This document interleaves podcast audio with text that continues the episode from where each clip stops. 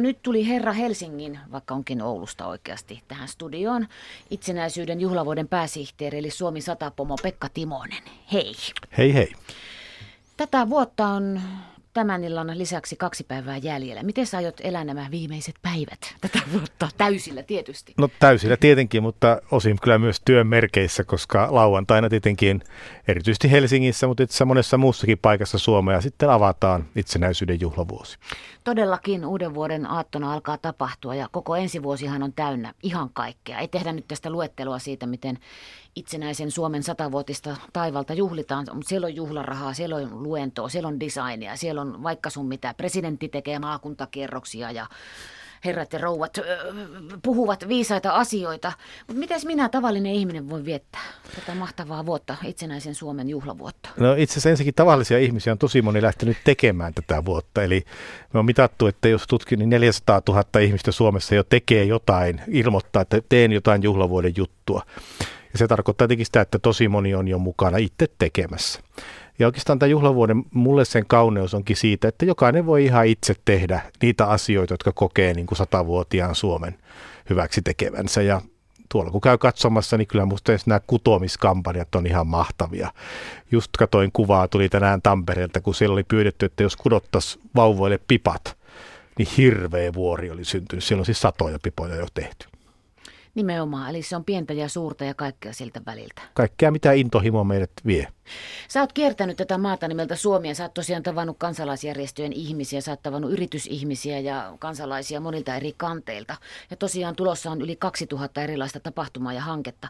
Tota, Pekka Timonen, mitkä oli villeimpiä visioita, joita tässä on matkan varrella hahmoteltu, jotka eivät toteudu?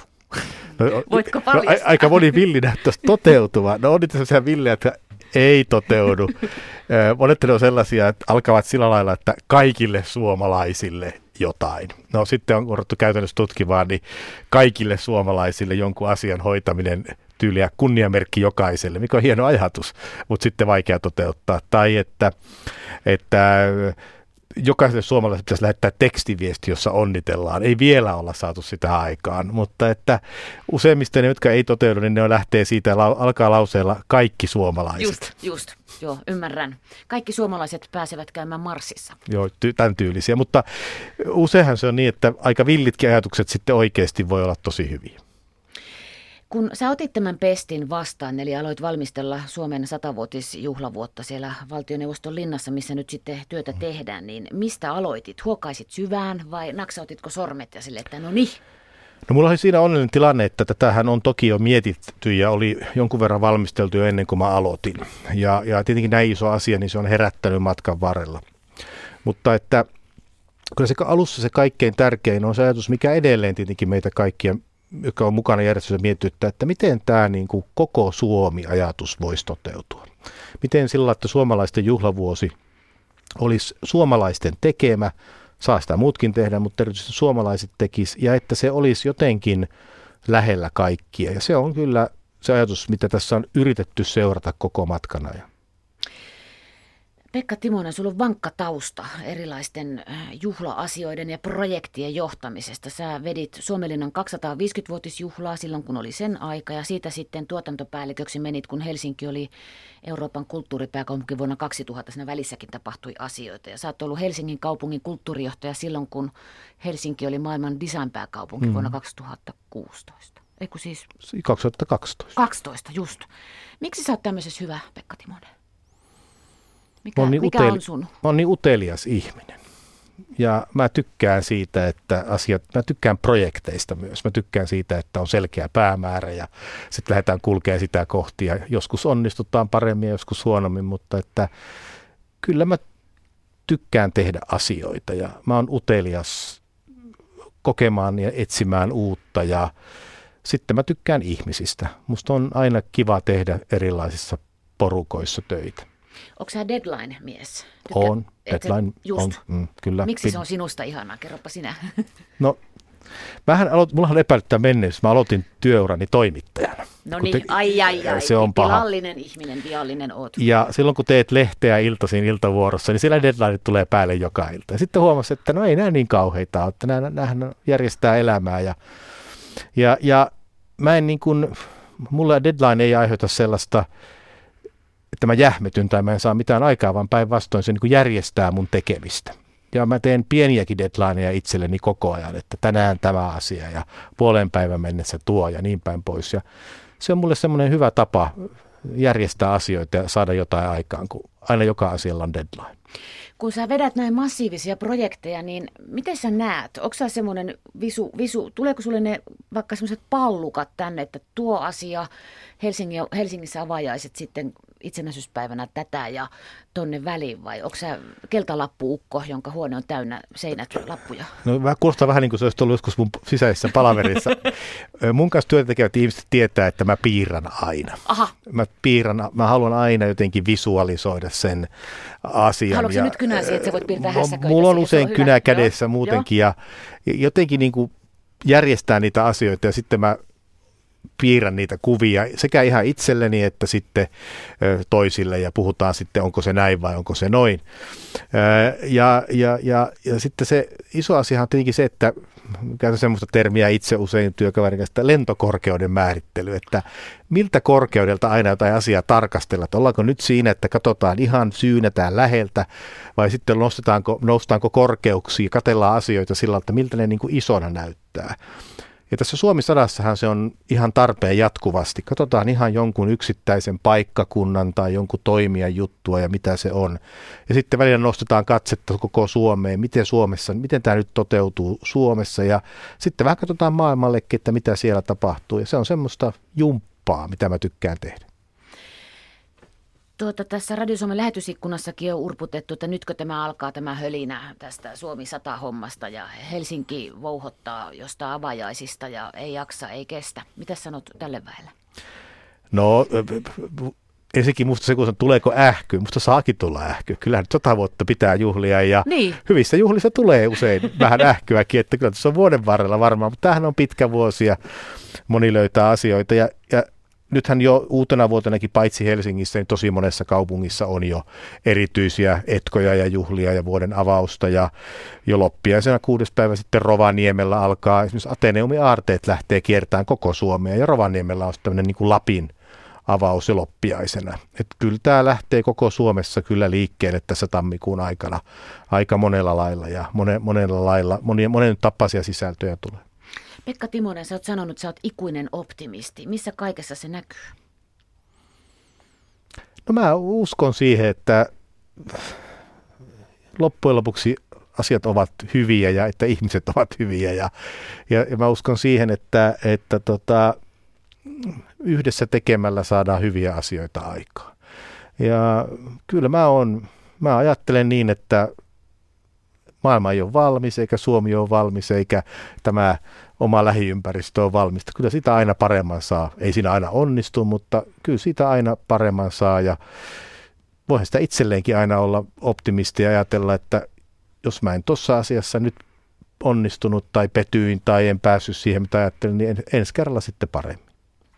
Itsenäisyyden juhlavuoden pääsihteeri Pekka Timonen on ihan pihalla ohjelmassa vieraana. Vuosi vaihtuu yli huomenna. Sä ehkä lasket jo tunteja, mm-hmm. ellet minuuttejakin siihen hetkeen. Kuulijamme Antsa kysyy, mitä Suomemme oikein juhlii, kun se juhlii Suomen satavuotisuutta? Se on tietenkin aivan loistava kysymys ja musta se ensin jokaisen kannattaisi miettiä se ihan itse, mitä me nyt oikein juhlitaan. Mutta ensinnäkin virallinen syntymäpäiväsankarihan on Suomen valtio. Itsenäinen Suomen valtio, joka täyttää sata vuotta. Sillä on ne synttärit ja sata kynttilää kakun päällä. Mutta minusta me juhlitaan sitä erityistä yhteisöä, joka tämä Suomi on. Miksi me ollaan hankkiuduttu itsenäiseksi ja me juhlitaan oikeasti minusta sadan vuoden demokratiaa. Tämä on yksi niistä maailman harvoista maista, jossa sata vuotta kohta demokratia on vallinnut. Me juhlitaan tasa-arvoa, maata, jossa kaikki oikeastaan, ei me, eihän meillä löydy sellaista pientäkään poliittista ryhmää, joka sanoo, että tasa-arvo sinänsä on väärin. Me vaan keskustellaan sen asteesta, mutta me ollaan maailman, me ollaan se yhteisö, joka on sitoutunut tasa-arvoon tosi voimakkaasti, ja mä toivon, että tämä juhlavuosikin edistää tasa-arvoajatusta. Sananvapauden ykkönen. Se on meidän ihan itse rakentama asia. Tai eihän meillä kesku... Me ollaan maa, jossa luonto ja sen varjelu ja suojelu on kaikille oikeastaan itsestään selviä asioita. Me juhlitaan siis tätä yhteisöä nimeltä Suomi, jossa me hienosti pidetään kiinni näistä hyvistä asioista ja mennään niillä eteenpäin. Ja sitä minusta kannattaa juhlia, että me ollaan tämmöinen erityinen yhteisö, jolla on, joka on itse saavuttanut hienoja asioita ja niiden varassa se pääsee eteenpäin. Musta vahvuuksien varassa me mennään eteenpäin. Sulla on omastakin suvustasi tarina, joka kertoo tästä maasta. Isoisäsi oli työläisen poika, käveli keväällä 18 nälissään nippanappa pystyssä pysyen Helsingin keskustaa. Mitä sitten tapahtui? Joo, isoisä sisällissota oli päättynyt ja isoisällä ei ollut, oli niin, on kirjoittanut päiväkirjasta, oli niin nälkä, että ei oikein pystynyt Katajanokalta, missä hän, hän oli tuota, työläispoikana asu, niin ei pystynyt, jaksanut kävellä siis Senaatin torille. Että piti monta kertaa pysähtyä matkalla ja hän sitten oli kuullut, että kun menee nykyiseen valtioneuvoston linnaan, että sinne pääsisi vaksiksi, niin saisi lämpimän aterian päivässä palkaksi. Ja se oli siihen aikaan kova tarjous ja niin hän sitten pääsi töihin tuohon nykyisen valtioneuvoston linnan vaksille, ovelle vaksiksi nuorena miehenä. Ja näki, kun Suomen lippu kohoaa salkoon. Joo, se on niin, niin mä oon ajatellut, että nykytyössäni mä teen niin kuin isoisäni jälkiä ja tavallaan teen samalla hänelle, koska hänellä, hänellä sitten päiväkirjastaan löytyy merkintä, että ylivahtimestari tulee luokse ja uuden Suomen lipun kanssa ja sanoo, että viedään se tonne katolle eka kertaa ja niin hän käy sitten nostamassa Suomen lipun ja sen u- nykyisen uuden Suomen lipun ja, ja, ja sitten kirjoittaa vaan, että torilla joitakin ihmisiä, sää oli pilvinen. emmehän me ikinä tiedä, kun me elämme tätä elämäämme, että joskus se on sitten, sun tarina on nyt niin kohottava ja hän on silleen, että sä oli pilvinen. Kyllä niin. ja siis historiahan tapahtuu meiltä huomaamatta usein. Niin. Me tehdään sitä koko ajan tässä, siis elämällä. Tuota, mitä sä ajattelet siitä, Pekka Timonen, kun moni tuntuu olevan, vai onko se muodikasta sanoa, he, joilla oikeasti on asiat tosi huonosti, eivät saa ääntään kuuluville. Et Suomi on surkea maa. Tätä jankuttaa toiset. No, eihän me täydellinen olla. Ja kyllä myös tämmöisen juhlavuodenkin täytyy olla semmoinen moottori, jolla me yritetään miettiä, miten me saadaan tästä parempi.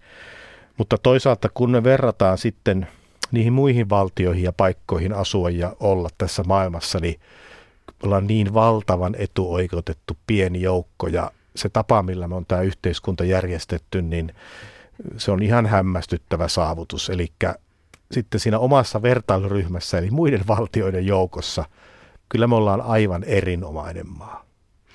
Niin mä olisin jossakin Intian jätekasassa 50 akkana kuollut jo pois varmaan. Hampaat olisi tippunut suusta ajat sitten ja mä olisin nääntynyt sinne. Jaetaan vaikka, niin, niin. Odotet, eli iän odote on korkea ja me ollaan aika onnellisia, vaikka sitä on aina vaikea uskoa, mutta kanssa mittauksissa. Ja täällä voi kävellä kadulla ja olla sitä mieltä, kun itse haluaa ja suurin riski on se, että naapuri ei tarjoa enää kahveja, jos on väärä mielipide, mutta eihän täällä joudu siitä niin kuin kärsimään. Että, ja, ja sitten itsehän me johtajamme valitaan aina vaaleilla ja välillä tulos miellyttää toisia enemmän ja joskus toisia vähemmän, mutta se on hienoa, että me ollaan pidetty siitä kiinni sata vuotta. Moni pelkää, että nämä satavuotisjuhlat ovat taas kerran pelkkää sotimista, sankaritarinaa ja uhoamista heiltä, jotka eivät ole sotaa onneksi nähneet. Sota on kuolemaa ja kauhua, sanoo ne, jotka on siellä olleet. Se on aika jännä juttu, että monia huolestuttaa tavallaan se, että onko juhlavuosi pelkkää historiaa. Ja mä voin sanoa, että ei todellakaan ole, mutta siinä samalla mun täytyy sanoa, että on tärkeää myös ymmärtää se meidän tarina. Ja tämä juhlavuosi on hyvä hetki ehkä vähän laajemminkin pohtia, että mikä se sadan vuoden tarina on. Mm. Miksi me, miten, me, miten ihmeistä meistä tuli itsenäinen valtio, puristauduttiin kapeasta ikkunasta sellaiseksi. Sitten sota-aikana meitä koeteltiin ehkä enemmän kuin koskaan sitä ennen ja toivottavasti koskaan sen jälkeenkään. Ja sitten kuitenkin se 67 oli puoliväli. Kyllä se viimeinenkin 50 vuotta on ollut meille tosi merkittävä ja nyt olisi ehkä hyvä pohtia vähän sitäkin, että mitä me ollaan siinä saatu aikaan. Täällä yksi kuulija käskee kysyä sulta outonautti nimeltään, että mitä kerrotaan kansalle alkuvuosista, varsinkin nuorisolle, joka ei tiedä maamme synnytystuskista mitään. No tähän mä nyt sanoisin kyllä, että kotona on kahdeksasluokkalainen, joka just paukutti jos maan synnytystuskat ovat sitä 1900-luvun mm. alkua ja 17 ja 18 vuosia, niin historian kokeessa kyllä käytiin läpi erittäin enemmän kuin silloin, kun mä olin koulussa, niin puhuttiin hänen kirjassaan noista asioista. kyllähän mä toivon, että koulut nimenomaan nyt puhuu siitä ja siellä tietenkin on sitä varten hyvä tilaisuus ja kyllä sitä kannattaakin nyt miettiä. Ja totta kai heti sen jälkeen, kun me itsenäistyttyjen oli niin kuin tämän yhteiskunnan synkin hetki, kun alettiin toisiamme jahtaamaan sisällissodassa ja olemaan niin vahvasti eri mieltä. Mutta että mm, kyllä niistä kipeistä asioista pitää puhua ja meillä on kaikilla oikeus muisto, niin kuin omiin, omiin muistoihin, suvun muistoihin, muihin asioihin. Ja nyt tämmöinen juhlavuosi on oivallinen kehys, että me kaikki jaamme niitä omia muistojamme ja niitä, niitä sukutarinoita keskenämme, koska paitsi että ne hajottaa, niin vielä enemmän mä uskon, että ne antaa meille voimaa. Voiko sanoa tuon ihan mahtavaa, koska nyt olisi lopultakin aivan ihanaa, jos se Finni nimeltä kansalaissota, sisällissota, niin kun pystyttäisiin siitäkin jo puhumaan ihan reippaasti. Ja just tämä kotona oleva kahdeksasluokkalainen, hän oli kuullut historiaopettajalta, että on joku sivusto, mihin voi mennä kirjoittaa ja katsoa, että onko oman suvun ihmiset tulleet millä puolella. Tästähän on kysymys. Ei silleen kiih, kiih, kiihottuen, vaan niin kuin kiinnostuen on ja musta olisikin tärkeää, että annettaisiin nyt niille nuorille sukupolville ääni, että antaa nyt heidän ihan itse määrittää myös, mitä mieltä he ovat tästä asiasta. Kyllä, nimenomaan. Emme papat ja tädit enää sitä. Suomi 100, kumpaan suuntaan tai mihin suuntaan sä katsot mieluiten, Pekka Timonen, taakse eteen vai sivulle? Riippuu päivästä. Tänään. No, kyllä musta tulevaisuus on tietenkin se suunta, kun se on ainoa suunta, mihin me päästään mihinkään muuhun suuntaan me ei päästä. No sivulle voi vähän yrittää, mutta sekin jää vähän lyhyen. Että, että ajattelen pikemminkin niin, että ne on niin kuin osia, että se men, ilman sitä menneisyyttä me ei päästä eteenpäin. Ilma. Se pitää tuntea, mutta se suunta, mihin nokka näyttää, niin se on aina tulevaisuus. Ja mua kiehtoo kovasti se ajatus siitä, että mitä on edistys? Miten me päästään eteenpäin? Ja mä oon ajatellut niin, että edistyshän on itse asiassa aika haastava asia, kun sehän tarkoittaa sitä, että me muututaan nopeammin kuin ympäröivä maailma silloin me päästään edelle, silloin me kehitytään nopeammin kuin muut. Ja kyllä siinä meille Suomelle on iso haaste, että miten me pystyttäisiin, kun me on tehty se niin monta kertaa, että yhtäkkiä me ei odotettaisi, että maailma muuttuu, vaan me itse muututaan nopeammin. Mennään sinne, minne muut vasta on tulossa. Ja se vaatii myös rohkeutta. Kyllä sitä omaa mantransa voi hokea, mutta tuulettaa oma ajattelumaailmaa. Se on edistystä ja se vaatii rohkeutta. Ja siinä musta se historiaopetus, ajatelkaa hyvät ihmiset, miten rohkeita meidän isät, äidit, isoäidit, isoisät, heidän vanhempansa ovat olleet maahanmuuttaneet ihmiset ö, ensimmäisenä maana naisille täydet poliittiset oikeudet. Ei kellään ollut sitä. Me vaan päätettiin, näin tehdään. Ajatus siitä, että kaikki koulutetaan. Ei se ollut maailmassa niin. yleinen ajatus. Täällä päätetään joka tyyppi kouluun ja kaikille Köyhimmän kunnon koulutus. Oppii lukemaan. Viimeinenkin kakara lukemaan ja kaikki sinne. Ja, ja, ja, ja, Halleluja! Niin, halleluja. Ja siis nyt ajatellaan, että mistä se rohkeus tulee. Että yhtäkkiä täällä me ollaan pystytty tämmöisiin valtaviin askeliin, niin kyllä mä sitten toisaalta ajattelen, että nyt kun me ollaan taloudellisestikin päästy eteenpäin ja ollaan koulutettu ja muita, niin kyllä meillä pitää olla evät tehdä tämmöisiä jättiloikkia jatkossakin. Tässä on muutama kuulija kysynyt, että miten tätä Suomi 100 nyt sitten voisi juhlia. No vaikka lukemalla, koska lukemalla tämä maa on rakennettu. Tuota, Ylekin on mukana voimakkaasti kirjojen Suomi-touhussa ensi vuonna. Kaikenlaista jännittävää tässä talossa, mutta myös tämän talon ulkopuolella eli maailmassa. Juurako Huldakin lukija meni eteenpäin. Muistatko sä sen hetken, kun itse opit lukemaan, Pekka Timonen? Muistan. Olin maalla kesällä ja Aku Ankka oli tietenkin tämä, aika monella suomalaista tainnut olla ja muistan sen tunteen, kun tulin, tultiin sitten takaisin kotiin kaupunkiin, kun yhtäkkiä pysty lukemaan, mitä talojen seinissä luki. Ei sitä unohda koskaan. Mitä luki nuori Timonen? Mä luin kaiken, mitä kirjastosta löytyi. siis oikeasti vähän kaikkea. Että kyllä mä kolusin kirjastohyllyjä ja sitten kun vielä äiti oli kirjastotäti, niin se sitten vielä tarkoitti, että joskus koulun jälkeen siellä kirjaston hyllyjen välissä odotteli. Ja, ja kyllä mä luin kaikki ruokainen niin kuin itsessä olen edelleen, että kaikenlainen lukeminen kiinnostaa. Mikäs viimeksi on vienyt jalat alta lukemalla?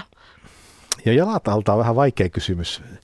kysymys. Mulla on nyt just kesken Heikki Aittokosken kuoleman tanssi, joka on vähän liikaakin työhön liittyvä, eli nationalismista Euroopassa, mutta kyllä sekin on tosi kiinnostava lukukokemus siitä, että miten nyt eri maissa Euroopassa sekä viimeisen parinkymmenen vuoden aikana, mutta erityisesti nyt sitten pohditaan sitä, että ketä kukin on ja miten tästä jatketaan. Onko sulla kirjaa tai kirjoja, jotka luet aina uudelleen? Turvakirjaa tai semmoista, jonka pariin haluat palata? Turvakirja on hyvä käsite. Ihan kun sä ostit sen. Mä nimittäin käytän turvakirjaa. Mulla Joo. Mä en oikeastaan niitä edes lue, mä vähän näpläilen niitä sillä lailla, niin kuin luen jonkun sivuun tai muuta. Suomennetaan se turvakirja, tai mä käsitän turvakirjan semmoiseksi, että sen on lukenut aikaisemmin, tietää mitä siinä on. Itselläni semmoisena elämänvaiheena, kun ei ole kovin hyvin, niin mä haluan lukea kirjan, kirjaa, josta tiedän, mitä siinä tapahtuu, ettei tule sokkeja. Että voi vaan nauttia siitä, siitä tarinasta tai tekstistä. E, joo, ja itse asiassa, no viimeksi mä selasin Sinuhe Egyptiläistä, kun se oli nuorena miehenä, tämmöisenä niin kuin teinipoikana oli vahva kokemus, niin sitten sitähän ei unohda, vaan sitten niitä saattaa lukea sivuun tai ottaa hyllystä ja vähän katselee ja tulee semmoinen niin kuin rauhallinen olo, että, että tämä on, on tämä tarina. Mutta että joskus ottaa vain hyllystä kirjan ja sitten tut luetun kirjan ja selailen. Mä tiedän hyvin tuon turvakirja-idean. Se on semmoinen hetki mielen rauhaa. Ja sillä tavalla tosiaan voi juhlia ensi vuonna menemällä vaikka kirjastoon, joka on myös uskomaton juttu tässä maassa nimeltä Suomi. Kyllä, ja vaikka siltä ottaa jonkun suomalaisen kirjan, jota ei ole ennen lukenut. Tuota, asiasta toiseen. Miksi ihmisten on hyvä syödä yhdessä? Pekka Timonen. No, mähän on Tämä on mulle sillä lähinnä asia, että se on loistava Suomi 100 tämmöinen projekti, saa syödään yhdessä, mutta olen itsekin hyvän ruoan ystävä. Mutta että se on jännä juttu. Me suomalaiset kaikista Euroopan kansoista syömme vähiten yhdessä. Siis syömme yksin paljon. Ja se on tutkittu juttu, että se ei ole hyväksi sielulle, eikä se ole hyväksi ruumiin terveydelle. Joten tämä syödä yhdessä on hieno, paitsi erilaisia sisältöjä, niin hieno aloite siitä, että kyllä meidän suomalaiset olisi hyvä syödä enemmän yhdessä. Tekisi hyvää sielulle ja tekisi hyvää ruumiille ja siinä on musta suuri viisaus. Joo, tulevana vuonna siis syödään yhdessä. Se on maanlaajuinen tapahtuma ja liittyy tähän satavuotisjuhlintaan. Mitä se käytännössä tarkoittaa? No siinähän on valtava määrä kaikkia eri ruo- ruoka-alan toimijoita, jotka järjestää erilaisia tilanteita ja tilaisuuksia. Olinpahan tuossa sitä hengennostatuksessa, jossa eduskunnassa nämä ruokalan toimijat tuli yhteen ja vetivät aamupuuroa porukalla joulukuun alussa, eikä nekään ollut koskaan ollut yhdessä se puuron ääreen kokoontuminen ja siinä puhuminen tuntuu sekin jo hyvältä. Mutta se on musta hauska, että varuskunnissa varusmiehet luodaan erityisiä yhdessä syömisen hetkiä ja vähän puhutaan siitä asiasta, miksi se on tärkeää. Yritetään työpaikoilla kannustaa, että joka neljäs suomalainen syö työpaikallakin yksin. Niin otetaanko se kaveri nyt siitä mukaan, että tuu sinäkin nyt syömään meidän kanssa ja syötäs yhdessä. Ja tietenkin siinä on samalla myös puhetta sitten suomalaisesta ruuasta ja gastronomiasta, mitä se suomalainen ruoka tänä päivänä on ja, ja, ja mi- mihin se on menossa ja mitä me itse ajatellaan siitä, mitä me haluttaisiin sen olevan. Se oli aika hauska tämä kansallisruoka-äänestys, kun siihen oli pantu minusta ihan hyvin pizza ehdolle. Niin minkälaisia intohimoja se herätti. Ja kuitenkin taisi olla joku tutkimus, jossa se on yleisimmin syöty ruokalaji Suomessa. Mutta eikö tämäkin nyt ole tulenarka asia, kun oma napa on aina lähin ja kaikesta saadaan rähinä aikaiseksi. Ei saa ampua ilotulitusraketteja, kun minä en tykkää, ja ei saa syyä tuota tai tätä, kun se on minä en tykkää. Tässähän on nyt taas tämmöiset rähinäainekset. Kyllä. Sitten käsillä. Kyllä, Tulee paha mut, mieli. No joo, paha mieli ja saakin se, saahan se, eihän sitäkään ole kietty. Toisaalta mä aina muistaisin, että tässä sitä ollaan sananvapauden ykkösmaassa, jossa jokainen lataa mielipiteensä ja toiset sitten joko on samaa mieltä tai eivät ihan olekaan samaa mieltä. Äh, mutta tota,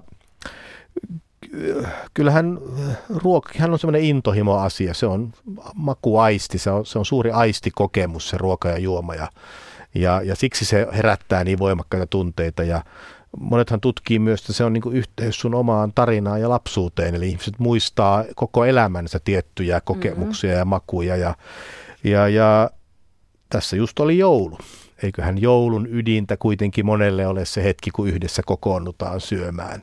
syömään ja vaikka sitä ruuasta paljon puhutaan, niin taitaa se hetki siinä kuitenkin olla vähintään yhtä tärkeä.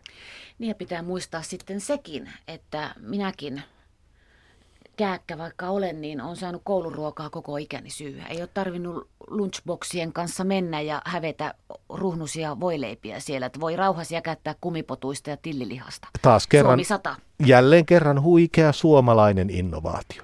Kaikille ruokaa koulussa.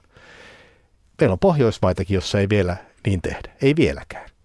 Ja, ja sehän takaa sitä, siinähän, sehän ei ole pelkkä tämmöinen, että kiva kun kaikki saa ruokaa, vaan se, että me opitaan paremmin, kun meillä on verensokeri kohdallaan ja ravinto kohdallaan.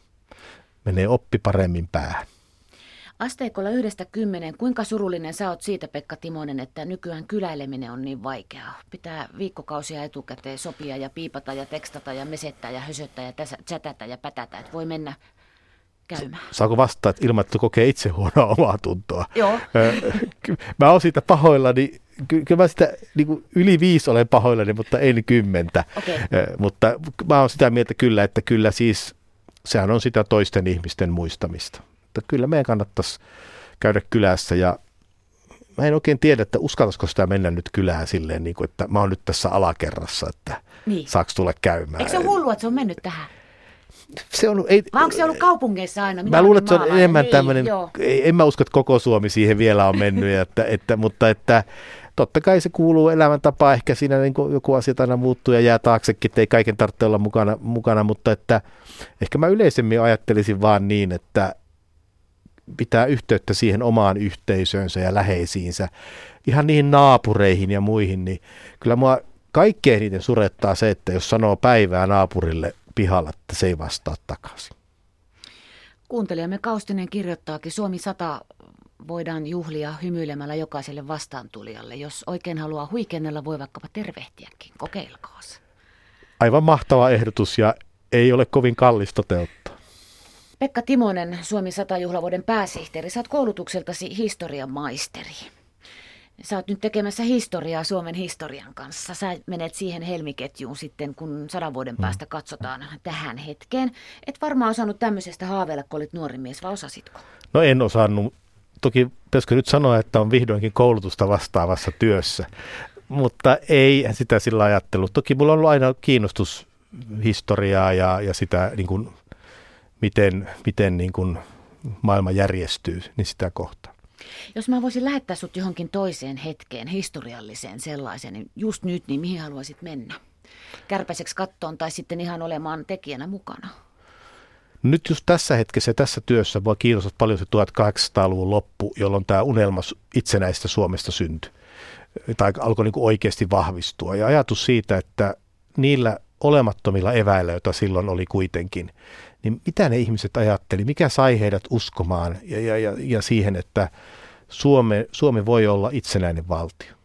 Koska se oli, täy, se oli aikamoinen utopia ja epäre, nykyään sanottaisiin todella epärealistinen ajatus. Mitä ne ihmiset ajatteli, mihin ne usko, miksi ne lähti sille tielle? Tuota, joo, meillä tässä lähetysikkunassa on väitelty Mannerheimista. Se nyt vähän laantui, mutta tuossa mm. vielä kymmenen minuuttia sitten. Miten me saamme ikinä kaikki juhlimaan ja iloitsemaan tästä, mitä sä sanoit, kun me ollaan niin eri mieltä eri asioista? Ja sitten tämä Mannerheiman sota tulee aina. No se tulee aina. Toki mä luulen, että sekin aika siihenkin vaikuttaa, miten me tullaan sitä näkemään. Että on tosi kiinnostavaa, jos mennään myös eteenpäin 50 vuoden päähän mitä he sitten ajattelevat sota-ajasta ja muusta. Me tiedetään, että historia kulkee niin, että heidän ajatuksensa ovat, ovat toisenlaisia jo silloin. Aikaperspektiivi antaa sen mahdollisuuden. Ja kyllähän tämmöisistä historian hahmoista, niin eihän me olla ainoa kansa, joka niistä väittelee. Niin. Kyllähän monet muutkin kansat omista Vapaissa ihmistä. maissa ainakin. Vapaissa maissa niin. sana lentää ja Joo. pohditaan ja kuka on mitäkin ja ei siellä kansakunnan kaapin päällä kukaan taida näissä vapaissa maissa niin silleen niin kuin jähmeästi olla, että aina tulee uusia arvioita ja aina ihmiset haastaa sen vallitsevan kuvan, että sillä lailla se, useinhan se totuus suodattuukin sitten etsiin siitä kannujen valannasta, että Nimenomaan. Sitä se tulee sitten lopuksi se kuva, kuva alkaa aina, aika menee eteenpäin, niin sitten se hahmottuu tarkemmaksi, kun tämä kannujen valanta aina hioo näkyviin jonkun puolen. Mitä historia on sulle opettanut sinusta itsestäsi, Pekka Timonen, kun olet sitä opiskellut ja teet sen asian kanssa töitä? No joskus tulee mieleen, että ihminen on aika sekaava eläin, mutta, mutta tota, kyllä se sen on opettanut, että vaikka se, että, että se ajatus, mitä paljon mietin, on se, että me aina unohdetaan se, että kahdessa tuhannessakaan vuodessa ihminen ei ole muuttunut juuri lainkaan. Että tämä yhteiskunta ympärillä on muuttunut ja on tullut kaikenlaiset vimstaakit kännyköistä, kännyköistä nyt puhumattakaan. Mutta meidän järki, tunteet, tapa reagoida, ei ne ole 2000 vuotta on silmänräpäys. Eli ne ihmiset, jotka täällä pyöritteli systeemiä 2000 vuotta sitten, ne tunsivat kuin me. Niillä oli suurin piirtein sama älyllinen kapasiteetti kuin meillä ja niin päin pois. Että, että ai, ai, vaikka ajassa paljon muuttuu, niin paljon on myös muuttumatonta. Että kyllä se on minusta historiassa kiinnostavaa se, että se in, perusinhimillisyys on aina läsnä siinä historian tarinassa. Niin, Maslown tarvehierarkia. Ensin tietyt asiat ja sitten tietyt asiat. Kyllä, ja jotkut... Kiimat ja muut siihen päälle, niin sitä se on aina ollut. Joo, ja kyllä mä tässä just yksi päivä vähän niitä Machiavellin valtateorioita luin ja totesin, että tuoretta tavaraa. Mä toivotan sulle erinomaisen mahtavaa tulevaa vuotta, Pekka Timonen. En kysy, todellakaan kysy, miten juhlit tätä vaihtuvaa vuotta, mutta sen sijaan mä kysyn, että mikä on parasta sun elämässä juuri nyt Suomessa armon vuonna 2016?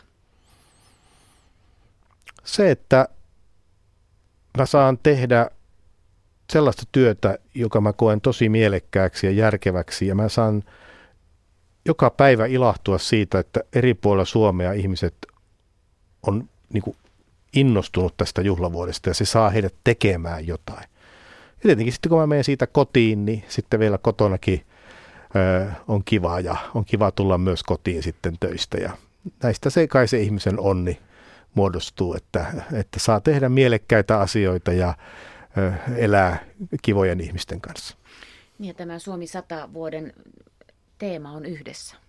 Sitähän se, toi on, mitä sä sanoit. Se on musta todella tärkeä ja hieno teema. Ja jos tämä juhlavuosi nyt meidän suomalaisessa yhteiskunnassa yhteenkuuluvuuden tunnetta vahvistaisi, niin sitten on jo tosi iso asia juhlavuonna täyttynyt ja se on ollut joka hikipisaran ja euron arvoinen, jos siinä päästään eteenpäin. Kiitos Pekka Timonen.